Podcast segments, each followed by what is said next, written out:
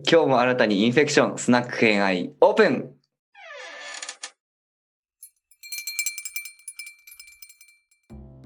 はい、では三国志2回目です。皆さんこんばんは。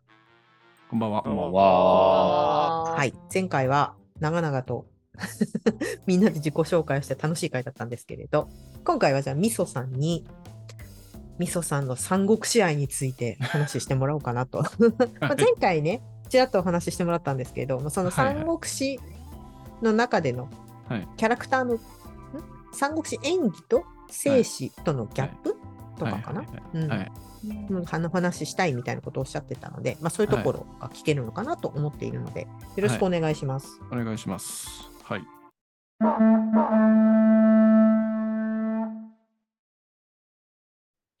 えーっと、まあ、ギャップというか、なんというかなんですけどね、なんかこう、自己紹介の時にも言ったような感じで、えーっと、演技の方ですごいこう評価をされているキャラみたいなのが、うん。えーいると。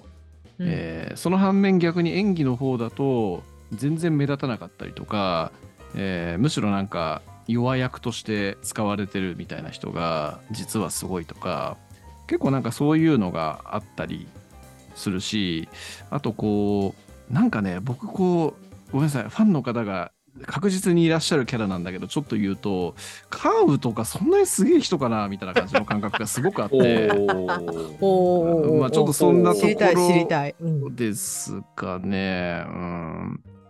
はい。で、なんとなくこう、三国志見てると、三国志演技とか、えっ、と、蒼天航路とかも、こう静止ベースって言われてるんですけど、こう、なんかね、あのー一人の人間が、すげえ前面に押し出てって刀と槍で戦うみたいな、そんな感じでじゃないですか。うん。でまあそんなのみんなありえないっていうのは分かってるんですけどでもどうしてもそのイメージに引っ張られてしまうっていうようなところがあると思うんですが、こう冷静に考えてみると、うん。そういうこう関羽とか張飛とかの役割ってそういう役割じゃなくて兵を率いるっていうのがうん。役割なわけじゃないですか。うん。でまあその時代だからねあの鉄砲もなければ飛び道具も弓矢とかなんで、うんあの前線に押し出て戦うなんていうのは合理的なのかもしれないんですけど、うんうんうん。でもなんかこう、三国志演義とかで書かれてるあのすげえ一気当選っぷりっていうのがなかった時に、関羽って本当にすげえやつなのかなみたいな感じで思うっていうのが結構あるし、はいはいはいはい。うん。でなんかこう、やっぱり食人営のナンバー2だからっていうことで、えーっと、慶州っていうね、非常に超重要拠点っていうのを任されて、下手すりゃもう独立勢力張りのうんあの権力を持ってそこに割拠していたわけなんですけど、はいはい。えーそこで結構判断ミスりまくって、でも、うん。そこ取られたら、食感終了やでっていうような感じなのに、そこ取られてしまって、そして曲がりなりにも自分は死ぬみたいな、そういう状況に陥ってるわけなんで、この人どうなんだろうなって、僕は結構なんかこう、三国志だけを見ずに、後々まあ、三国志から入ったんですけど、中国史全般が僕やっぱり好きなんで、そこうそういうこう戦略とか大きな時代の流れっていう中で見たときに、えーこの大失敗やらかした人がなぜここまで評価されて神にまでなってるんだろうみたいな不思議さっていうのは全然ね感じてる部分なんでちょっと関羽に対してのディスりみたいな部分ですかね。実に言っちゃったし。確かに、はっきり言っちゃったっていう。うん。まあでもなんでしょうね。実際まあその辺気に気になってなんでなんだろうなって調べた結果としては、うん。まあもちろんそういうやっぱ今までの実績とかねこう早々早々に一時期使えてた時期とかにすごい活躍したりだとか。やっぱりこう、劉備って傭兵隊長みたいなもんなんで、もういろんな場所でこうめちゃくちゃ戦争してるわけですよ。で、そこでいろんなあの、えっ、と、勝ったり負けたりしてるわけで、でやっぱ劉備のもとに関羽と張飛ありっていうのは有名な話で、うんうんうんうん。で、それでまあ評判が立って、すごい、なんだ、当時から、当時としても恐れられてた存在っていうのはあったみたいなんで、うんうんうん。えーそこそこの晩節裁判説をけざ怪我したというだけで関羽がすごい人であるっていうことは間違いないのかもしれないなっていうふうにそんな話をいろいろ調べて思ったりはしたのでちょっと一応弁護ですビンゴ。一応弁護ビンゴなるほどね。確かに、確かに私も別に三国志すべての本を読んでるわけじゃないけど、どうしても関羽ってね、こう、最後神にになっちゃってる人だから、かっこよく描かれがち？はい。うん。だけど、まあ、みそさんとか、こうね、長く歴史を学んでるか人から見ると、こいつ失敗しかしてないやんっていういうようなところを見受けられるかなってことですね。そうですね。うんうんうん。まあ、うん、なんでしょうね。すごいこう、まあ、その失敗と言われるところに関して言うと、うんうんなんか、そのカーウの、カーウとね、この五の孫権っていう人がど、どっち？あ、パパ、パパ、パパ尊権息子、息子。あ、息子尊権。息子はいうんまあ、慶州にって非常にこう真ん中なんで重要な場所なので、やっぱりそこをどう懐柔するかじゃないですけども、うまくやっていくかみたいなのは重要なんで、まあ、はいはい。五の孫権がね、あの関羽にあの婚姻関係結ぼうみたいな感じで行ったんですよね。おありましたね。うんで、通常だったら関羽は劉備にお伺いを立てるべきなんですけど、うんうんうん。そこで、あの、言い放った言葉が、犬の子に虎の子を与えられるかみたいな感じで一周したんですよね。で、それで あったわ五との外交関係を、あの、一気に悪くしたみたいな部分があったりとか、うん。あったな。あとこう、うん、あとこう、大戦略として、こう、蜀の漢中と、あと、慶州の両面から攻めるっていう二方面作戦っていうのが最前提なんですよね、はいはい蜀が勝つためには。天下三分の計ね。はい。で、まあ、漢中を取ったというところで、で、慶州から関羽が、あの、それに呼応して、北に曹操の方に攻めていくわけですよ。うんうんうんうんで、攻めてって、確かに関羽強いので、うんそこで、あの優勢になるんですけど、はいはい戦争で大事なのって強さもありますけど、こう補給とかそういうのがめちゃくちゃ重要なわけうんですそうですよね。ね。うんうんうん。で補給が重要なんですけど、その後方の補給隊の人たちに対して関羽がめちゃくちゃこう高圧的な態度に出て、そうなんだ。お前なんで送ってこねえんだっつって、あの、うん一日遅れたら一日、あ一日遅れるたびに人殺すからなぐらいの場合のことを言って、脅迫めいたこと言ったりとかして、で、うんまあそまあ、そこまで言ってないかもしれないですけど、で、まあ結局、こう、5がね、裏切ったんですよ。そのさっきのが経緯っていう部分もあったりするんですけど、うんうんうんうん。あくまで、こう、5と蜀が同盟を結んで義に当たるっていうのが大戦略だったんですけど、まず前はいはい提条件として、はい。5をこう敵に回してしまったと、カーンがね。うんうんで、えっ、と、で、だけども、カーンは楽観的で、5が裏切るなんて思ってないわけですよね。うん思ってないわけなんですよ。で、えっ、と、その補給隊長たちっていうのはすごい韓国からいじめられて、えーうん悪感情を持ってるわけなんで、その 5, はいはいの人たちはその補給隊長たちを懐柔して寝返らせて、うんで、カンは補給が一切できなくなって、うんで、義と子と挟み撃ちにあって、あいなく終わりという、あいなそんな感じなんですよね。そうなんだ。補給がキーポイントだったんですね。あの、そうあの日。あの日、ああの日の日、あの日のあの日、あの戦いは時、。あの場所で。はい。うんうんそうなんだ。うん義の方もね、そうそうビビって逃げようとかって言ってたんですよね、その時は。うん。あのカウノの攻撃に対して。なんだけども、うんうんうんその時芝居が大丈夫、もうちょっと粘ってれば、5がやってくるからみたいなことを言って、曹操の撤退をうん。もうしないようにっていうふうに言った結果、結果うん、関羽が負けるっていう展開になって、そこから芝居が義の中で重きをなすようになっていくっていう話にもなっていくんですけど。芝居のライジングのポイント、そうポイント。うんになったのが関羽。まあそうだよね。存在としてはやっぱ大きいですもんね、関羽。うんもうさっき話してましたけどね、そううん曹操の元部下として働いてたこともあるから、おっかないことは曹操が一番よく知っているので、うんおっかない。うん。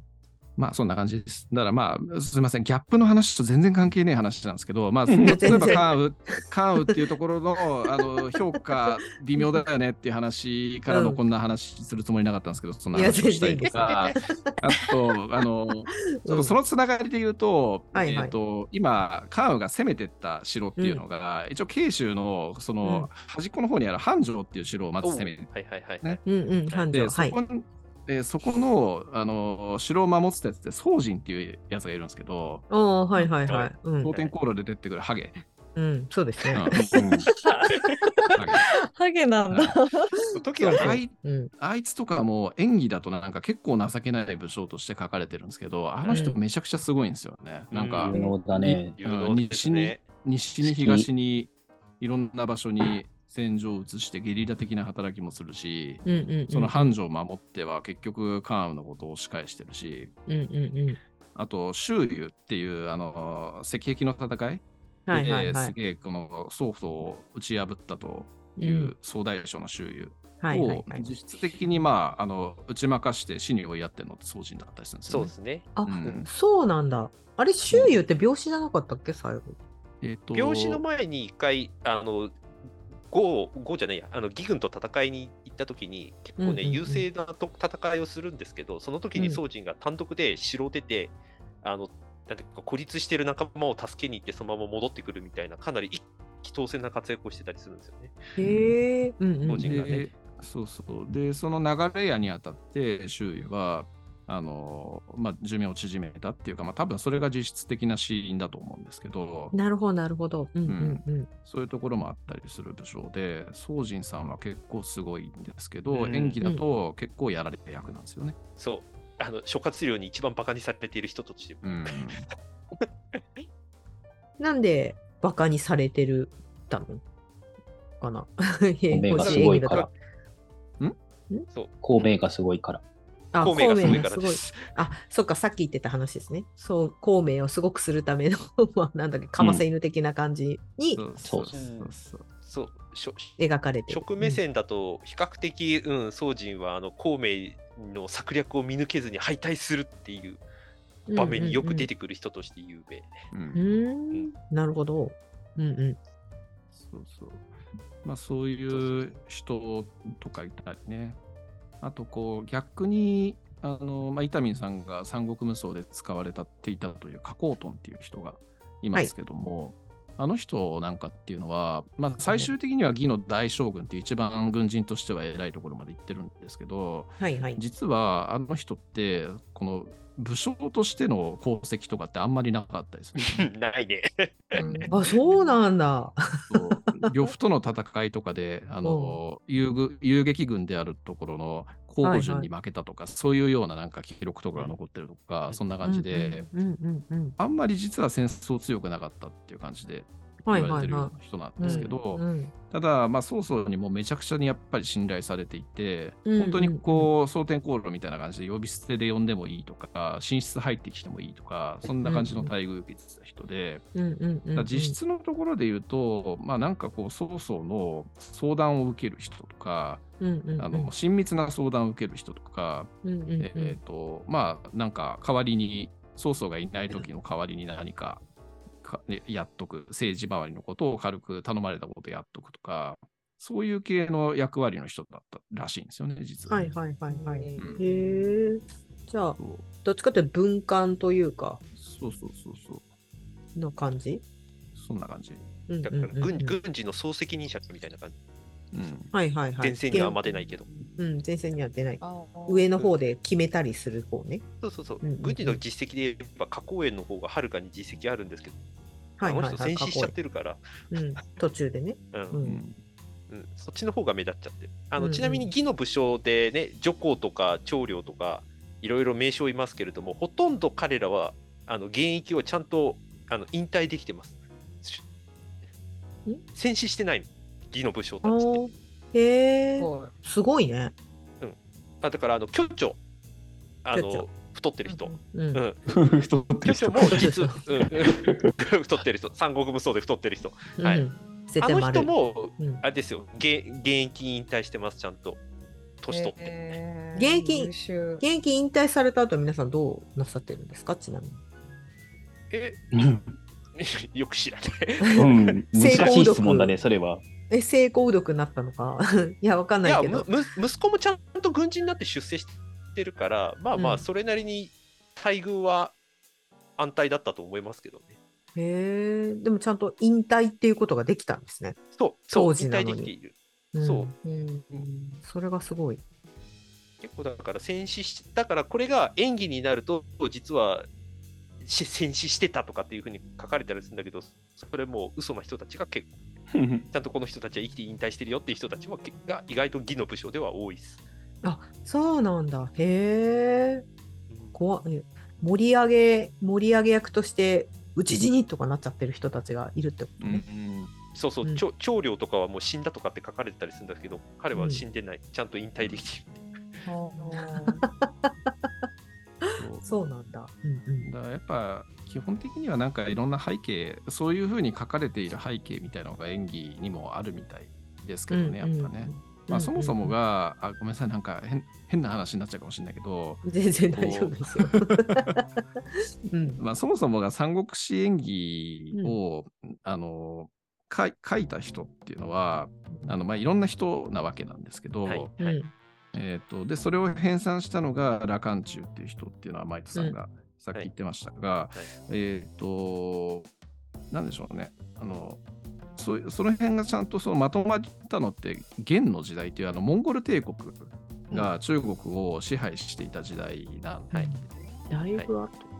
そうだ1100うん。えー100年1200年代ぐらいかな。うんうん。三国志が200年代とか1000年後とか、すごい。で、うん、で、えっ、と、その時代って、あの古典ラジオでも出てきましたけど、科挙とかっていうのが隋の時代からずっとあって、テでそこでストですね。こう、ん？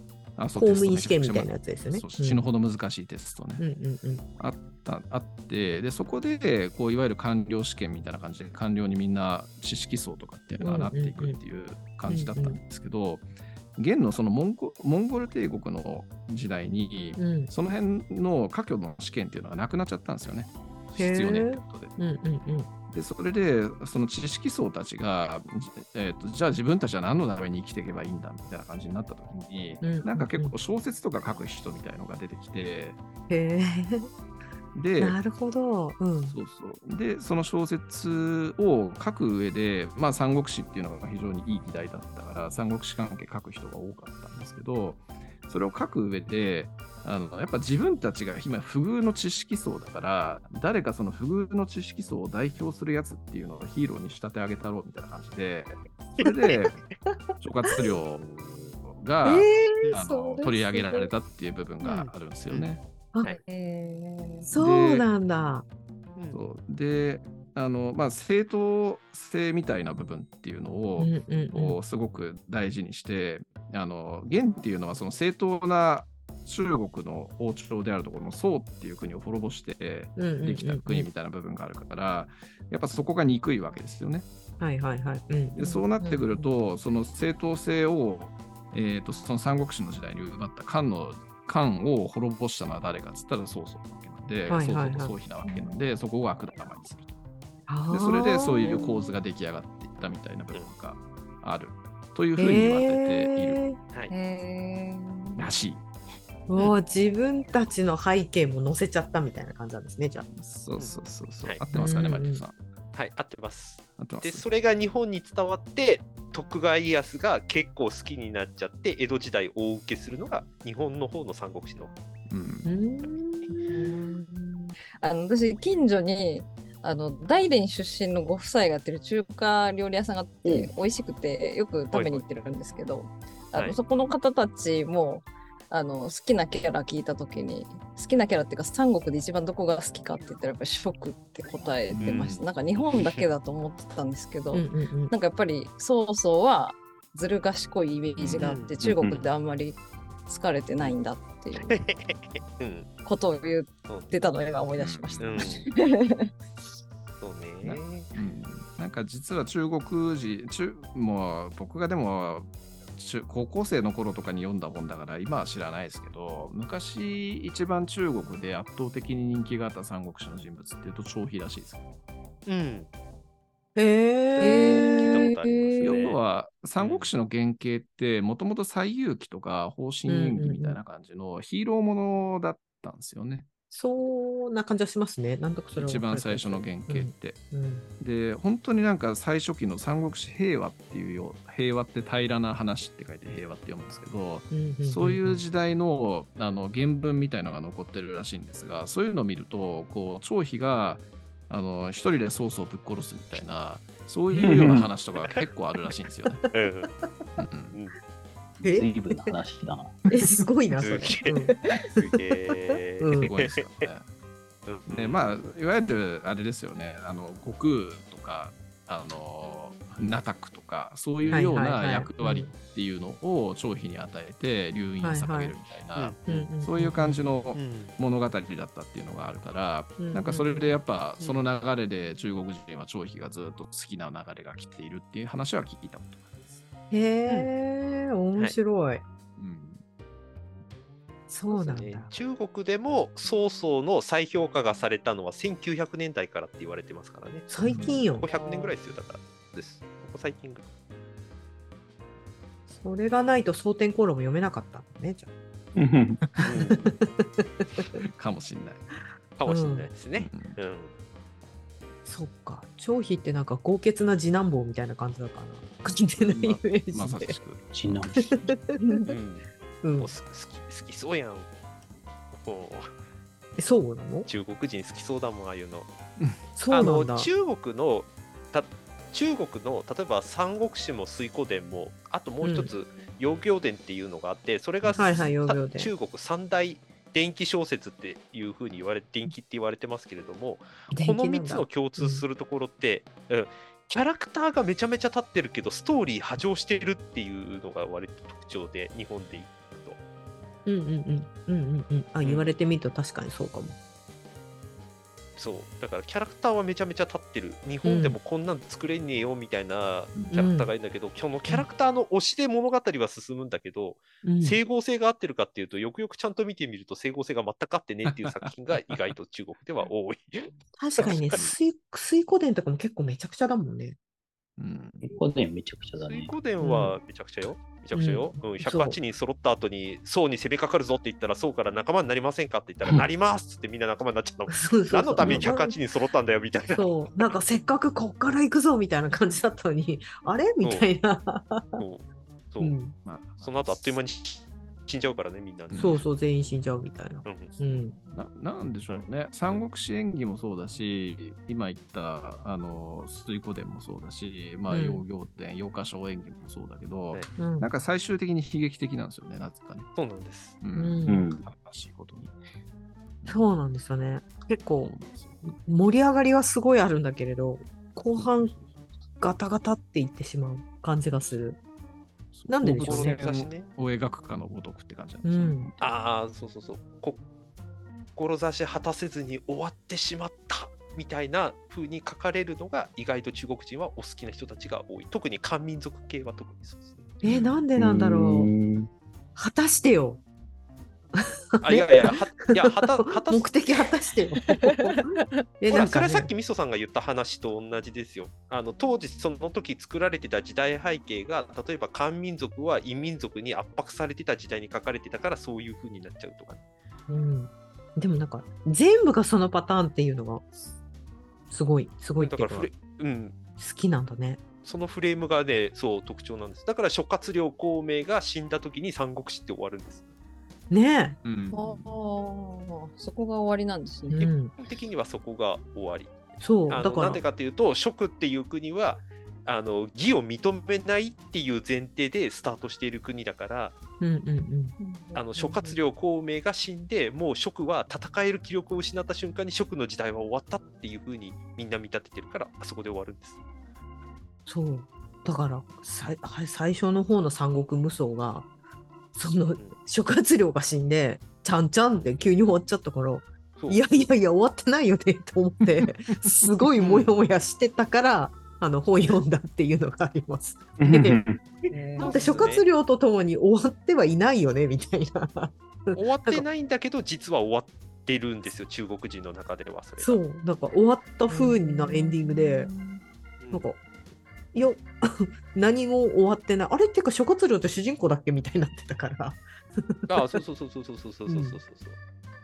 急にね。なんか、っていううん、そういうこう三国志とかでも水滸伝とかでももともとはそういう感じで諸葛亮が死んだところで終わり。水滸伝に関しても百八世が揃ったところで終わりっていうような感じで、いわゆるこう平民たちに読み聞かせるような面白話とかだとそこで終わるっていうケースがやっぱり多かったらしいんですけど、なるほそういうことど。でもな何回版っていうのがなんかいくつかパターンがあるらしいんですよね。はいはいはい。へでーそれで、まあ、なんですけど、やっぱりまあね、あのそれなりに教養ある人とかが読みはじ読読んだりすると、歴史ものなんで、その後とかのことがやっぱ気になったりするから、うんそれでいろいろとこうその後の話とかも作られたりとかうんしてったりっていうのはあるのかもしれないですよね。まあ、現代でだってやっぱり三国志のその後の話を書く小説家の方とかもやっぱりいらっしゃるわけですから、増えてきましたね、ようやくね。うん、はいそういう感じなんだと思いますここうんうんうん10年ぐらいですよ。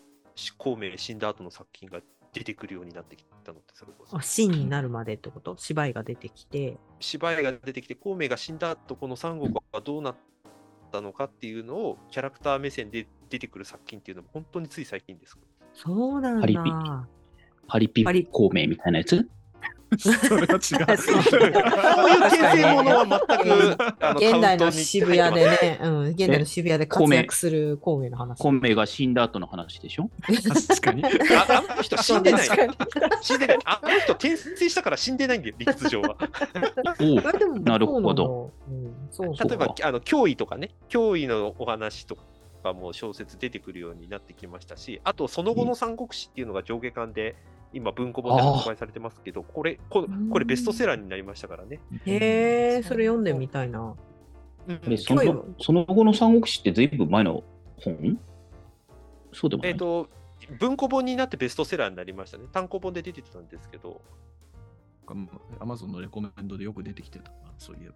ね出てきてたはい。表紙がよく出てきてたうん。こうん。うん、この本を読むと、そうだな、孔明で死んで終わってたな、三国志って改めて思いました。それぐらい結構派手なことがない 時派手代なんだななことがないのっていうのがよくわか。派手なこと確かにないね。そう、派手な、派手な、もうちょっと正確な言い方をすると、それこそさっき張飛の話出てましたけど、一当選の人があんまり出てこない時代なんですよね。そっか。一期当選でなんかこうワクワクして読んでる人からすると、そっから地味だよね。うん。言われてみると。そう、地味、地味だし、やっぱりさっき言った通り、孔明が死んだことでもう、なんていうか、奇跡みたいなのが起こしづらい状態が作られちゃって、あとは国力の差みたいなのが、実は孔明の死後に生まれちゃうんですよね。ああ、なるほどね。うん、で、蜀から、蜀からの脅威がなくなった義では、内紛が起きて、まあ、しあの芝居がたいあの出てくるっていうことになってくる。で、義あの国もつまんなくなるし、うんうんうんうんうん。蜀の国は孔明が死んだ後、もう攻めることができないから、もう内政をして力蓄えようぜみたいなことを言って面白くないし、うん。なるほどね。で、豪は孫権が、孫権が猛録して後継者争いで大失敗をして国力下げるしみたいな。だからもう三国とも全然面白くない展開しかないんで、なるほどね。なるほど。うん、それがその後の三国志を読むとよくわかります。へえ。後で買ってみよう、これ。興味ある。だよなって思いました。だよなって思いました、読んだ時。うん誰も書かんはずだわって思いました。えーまでも面白いねうんうんでもこう中国史の流れで見ていくと結局中国史って同じことの繰り返しを延々としているような感じなわけで、実はこう三国志っていうのがいっぱい取り上げられてゲームにもなっていて小説にもなっていて、うん。昔からその元の時代から中国でも脈々と継がれてきた名コンテンツなわけですよ。それだからすごくこう目立ってるんですけど、実はこの中国の3000年の歴史の中で三国志の時代ってなんか特別だったのかって言われると別に特別ではない時代で、うんこう他の時代と照らし合わせてみたりしてもじあの書き方が派手なだけで実はその地味な時代なのかもしれないなと思うことなんかもあったりしますね。そうっすね。うん地味っていうのは、うん、そだからそのイベントが少ないのか？いやそそれうーんだからまあこう地味っていうとあれですけど他の時代とそう変わりはない時代なのかああ、な。なるほど、なるほど。うんうんで例えばこう中国のえっ、と、名称みたいなのを、うんあのいわゆるなんだ、殿堂入りみたいなのをさせるっていうようなのが、各王朝とかでいろいろあのあるんですよね。うんうんうんで、最終的に、えっ、と、唐の時代、うんあの、武則天の時代ですよね。古典ラジオでいう、唐の時代に、うんえっ、と、それまでの時代の武将を64人検証しようということで、検証って、まあ、あの殿堂入りさせようということで、へー64人選んだっていうのがあるんですよ。へえ、面白い。で、その中で実際に三国志の人間が選ばれてるっていうのは、えー8人とか7人とか、それぐらいかな。義で2人、か職職で2人、語で4人っていう、そんな感じかな。えしかも5が多いんだ。意外意外うん意外。猫 が多い。まあねちなみに、ちなみに、どなたですか？えっ、と、義は、えっ、と、職を実質滅ぼした当該っていう人と、ああ、東海ね。あと、はいはいはいえっ、と、みんな大好き、長領、領来ああ、将来大ね。うんみんな大好き。みんな大好将き。みんな大好き。うんで、職は関羽と張飛。はい。で、5は周遊両毛を陸両孫。で、あとうん、これ地味ですけど、陸孫の息子の陸王。あうんうんああ、よくわかってらっしゃる。うん。そこが出てくるんですね。ロシクが。ロシクはね。ちょっとじ時間が短いかな、彼そうがですねうん。うんまあ、ね。リリクソンリクソンは長生きしたおかげですね。ああ、そっか、リクさん確かに長生きしてる。はいうん。でまあ、短いスパンでこれだけ選ばれてるっていうのはある意味すごいのかもしれないですけど、うん例えば確かに漢とか全体で言うと20人ぐらい選ばれてるし、うんうんうん。えー、隋唐とかで見ても10人以上選ばれてたりするんで、うんうんうん。こうやっぱ歴史の一つの流れの中で見ると、なんかめちゃくちゃ特別だった時代とか、名称がすっげえいっぱい生まれた時代みたいな、そういう感じでもなかったりするするっていうところだと思うんですよね。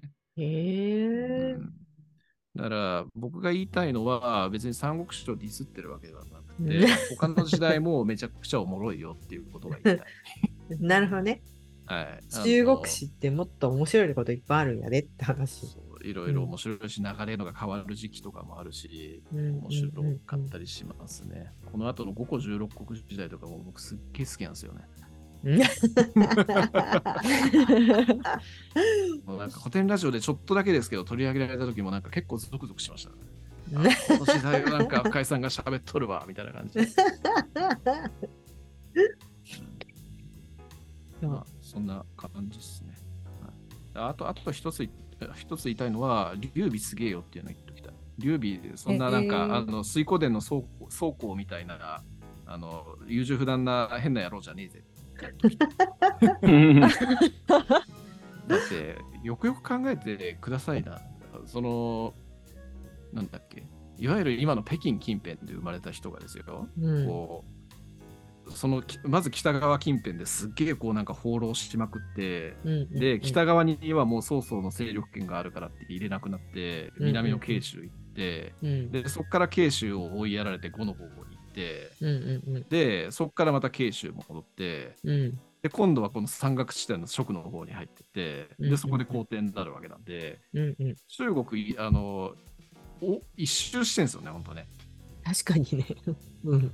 あの時代にねってことですね。そうかんここまであの放浪した挙句に、えーとまあ、地方政権とはいえ皇帝になったっていうのはうんマジで半端じゃないなと思うしやっぱうん。劉備はなんか関羽張飛諸葛亮がいたからみたいな感じで言われますけどうん。実は結構劉備自身すごかったしなんか決断力があって結構我が強かった人だっていうような感じで言われたりもしていて、まあちょっとイメージ違いますね。うん。まあ、我が強いからこそ最後の決断ミスったんだろうなっていうところもある んですけど。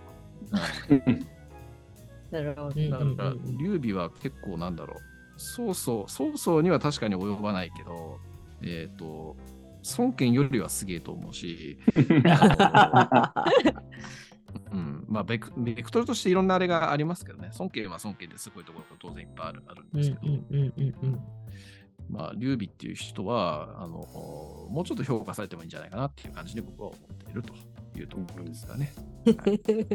なんかちょっとキリがないので、そうですねも30分も過ぎましたし、あのまだまだこうギャップの話はあるんですけど、大丈夫です。こんな感じにしておきますかね。はい。別でもまた話す機会は全然あるので。じゃあ、みみそさんの、でみそさんの今回の話は、本当に三国志っていう単体だけじゃなくて、中国史っていう全体の流れから見ると、三国志ってこういうとこあるよねっていう話が多かったかなっていうところで、へーっていう、私と道草さんは、まあ、みたいなことが多かったね。そうですね。三国志単体を見てるだけじゃわからないことがたうんくさん知れたうん。面白かったです。うん本当に諸葛亮で終わらせないでって思ったこと結構たくさんあったなって振り返ると思いました。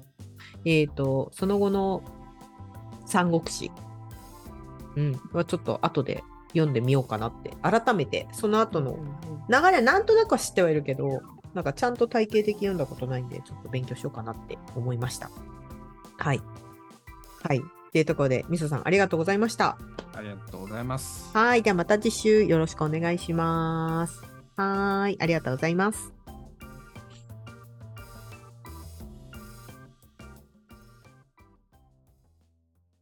もう一杯いかがですか？